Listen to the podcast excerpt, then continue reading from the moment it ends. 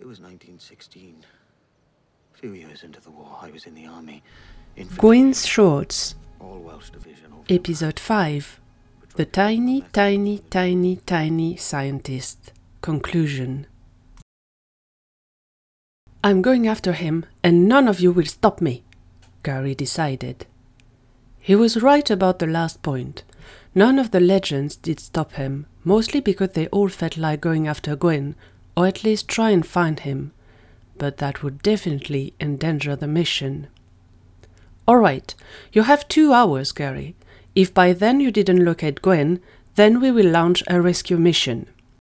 Sara motioned him to leave before Alan could disapprove, and Gary didn't waste any time.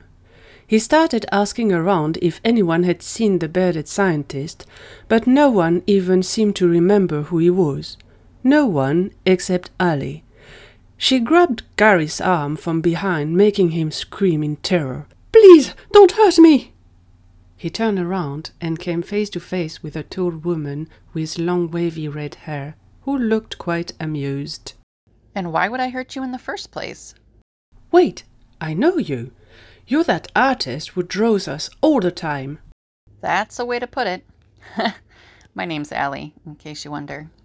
Yeah, sure. Um, what are you doing here? Right now, helping you locate Gwyn, obviously. Gary's hopes went off the roof. Please tell me that you know where he is. Alie pointed a finger in the direction of Lizzie, who was approaching. Lizzie!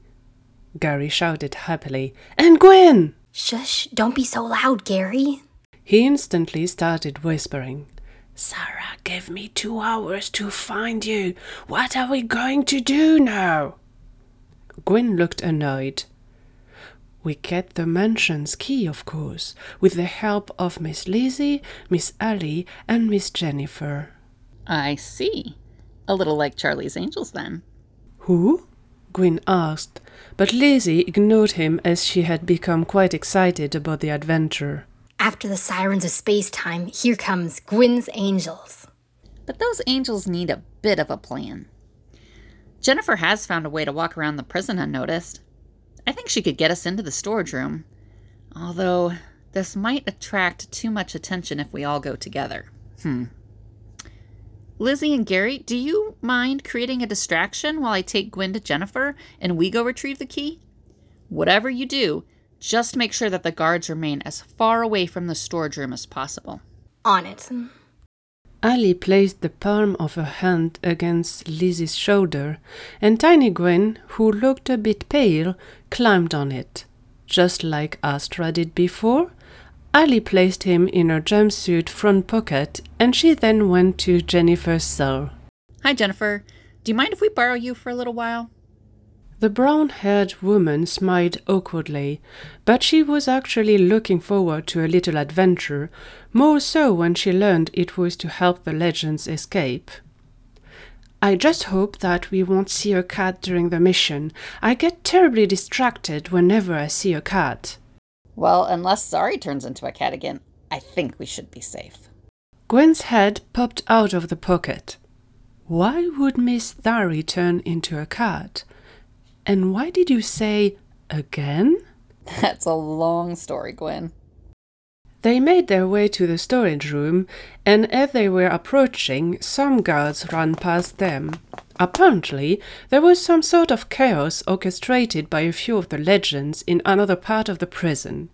Alie and Jennifer exchanged a glance.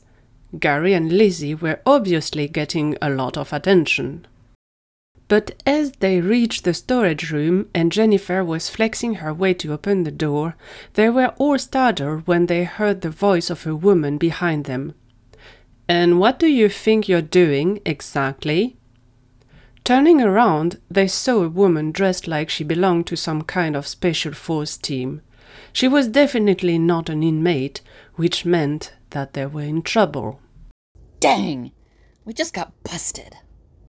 But as Alie and Jennifer looked upset, Gwyn had recognized the voice of the woman, and he popped his head out of Alie's pocket, waving.